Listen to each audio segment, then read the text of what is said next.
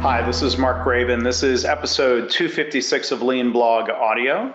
This is a post that I published on April 17th, 2018, titled Leaders and Lean We Need to Better Support Doctors and Other Providers.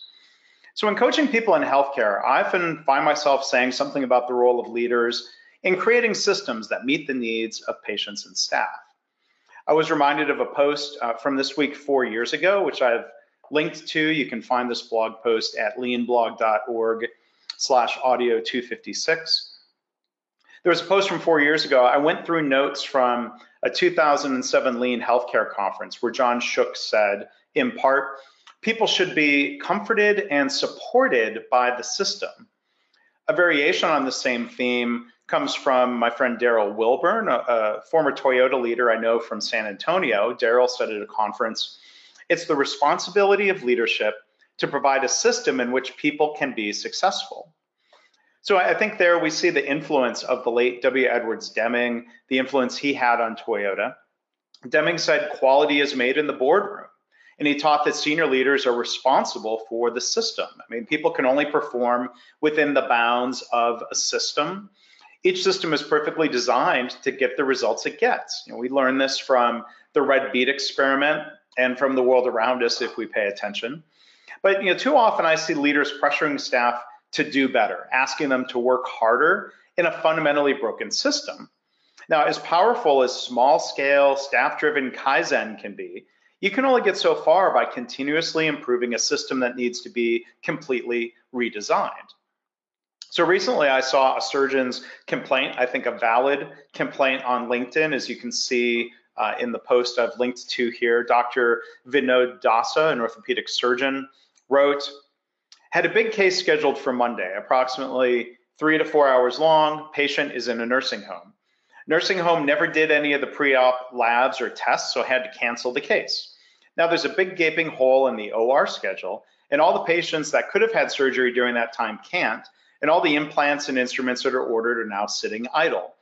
No repercussions or accountability, just pure waste.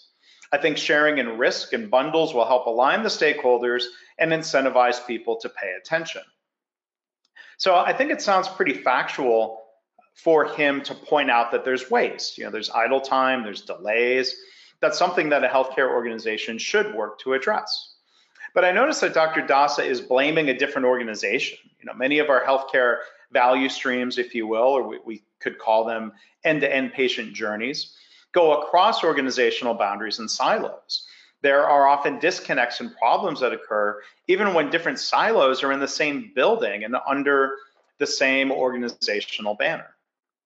So without talking about why these problems occurred, it's interesting to me that Dr. Dasa suggests that repercussions or accountability could be countermeasures. I mean, it sounds like he means punishing somebody or threatening punishment. Many of the LinkedIn comments talked about blame and quote unquote accountability, including people who said things like, well, if you want them to have accountability, ask someone in your office to report them um, CYA, cover your, you know, uh, people blamed misaligned incentives, um, calling for, quote, painful regulatory consequence for the long term care facility for not getting up off their rear ends, unquote, as if the long term care, uh, the nursing home facility was being lazy.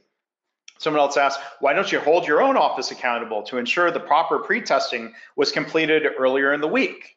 Someone else said, your surgery scheduler should have caught that. So, all of that prompted me to write on LinkedIn it's amazing how many people still think punishing individuals leads to quality improvement. If that were true, healthcare would be pretty much perfect by now. Punishment leads to fear, hiding of problems, deflection of blame. None of that leads to improvement. The norm in healthcare over time has been what people call naming, blaming, and shaming. You know, those behaviors haven't fixed healthcare. I asked Dr. Dasa a question on LinkedIn in response to his post. I asked Dr. Dasa, what did you or one of your team members do to follow up with the nursing home or your staff to understand the root cause of the problem? Now, I don't mean I expected him to fix it, but he's at he, uh, what Toyota might call the point of occurrence. He's observing and detecting the problem. He or his staff should have a channel and a mechanism for reporting the problem It would be the equivalent of a Toyota assembly line worker, quote unquote, pulling the andon cord when there's a problem.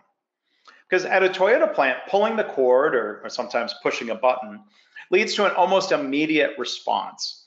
There's a team leader and, if needed, other people available to help improve the process.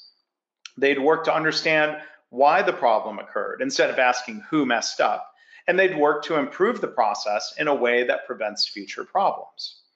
Some healthcare organizations have internal, if you will, lean teams or process improvement facilitators who can help in such situations. But improvement won't happen without one, a way to speak up, two, a timely, helpful response, three, improvement coaches who would be there to help, not to take away responsibility for improvement, and four, freeing up time for healthcare professionals to participate in improvement work. So Dr. Dasa replied uh, to my question, what did he do? He said, nothing. We're swamped managing the next 50 patients who also need our undivided attention, have a number of MRIs, labs, surgeries. We're trying to keep on track. Now, like I said, I don't expect Dr. Dasa alone to fix the system, but it seems clear that nobody is asking him to speak up about such problems that affect him and his patients. Uh, I mean, he took the venting on LinkedIn, which doesn't really fix anything. So somebody asked if there was a root cause analysis being done, and Dr. Dasa wrote, Doubtful, too much other stuff we have to worry about. Unless there's direct harm and risk for a lawsuit, no motivation for root cause analysis. We've already moved on to the dozens of other surgeries we need to get cleared. So that situation reminds me of an expression, it's a, thought I learned from others. You get what you expect and you deserve what you tolerate. When organizations tolerate waste like this, they're going to get more of it. Dr. Dasa also added, I won't get tired, not yet, of complaining because the only way to fix it is to bring it to light. Well, I'm not sure bringing the problem to light always leads to fixes. I mean, complaining on LinkedIn doesn't help. It's sad that he might not get a helpful response if he raised the issue internally. The whole discussion made me think of something Captain Obvious might say uh, in a TV commercial. If we don't fix things, things will never get better. And again, this isn't Dr. Dasa's fault. His organization and his leaders seem to be failing him. He wrote, We have process improvements up to our eyeballs. I can't keep track the flavor of the day hospital process improvement QI initiative we have going on. But are these efforts effective? If so, are there just too many problems to solve all at once? So, thinking back to the Wilburn quote, is management creating a system in which Dr. Dasa can be successful? In John Shook's words, is the system comforting and supporting him and his patients?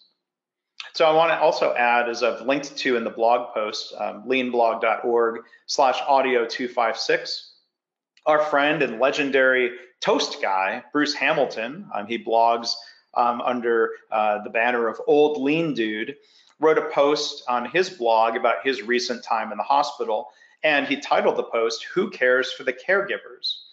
Uh, it's a great blog post with examples of how problems get normalized instead of getting fixed. And again, that's not the fault of the caregivers.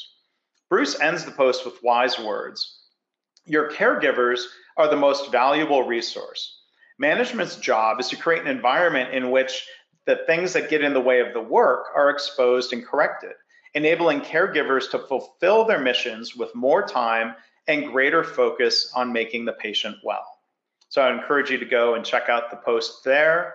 If you want to see my post, you can go to leanblog.org slash audio 256. If you'd like to subscribe uh, to this as an audio podcast, you can go to leanblog.org slash audio. You can find the post on Apple Podcasts, um, any place basically you would normally find podcasts. And if you're watching the video here on YouTube, I'm curious what you think of this experiment.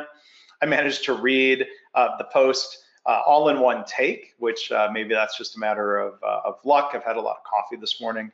Maybe um, a lot of times when I'm just when I've been reading the blog post as audio, I uh, I mess up. I go back and edit. That's harder to do with video. So I'm glad I pretty much made it through um, without stumbles. Um, so again, thanks for uh, watching. I encourage you to go check out um, the content on my blog, leanblog.org. Uh, subscribe to my YouTube channel, and I hope you find um, all of this interesting and helpful. Thanks.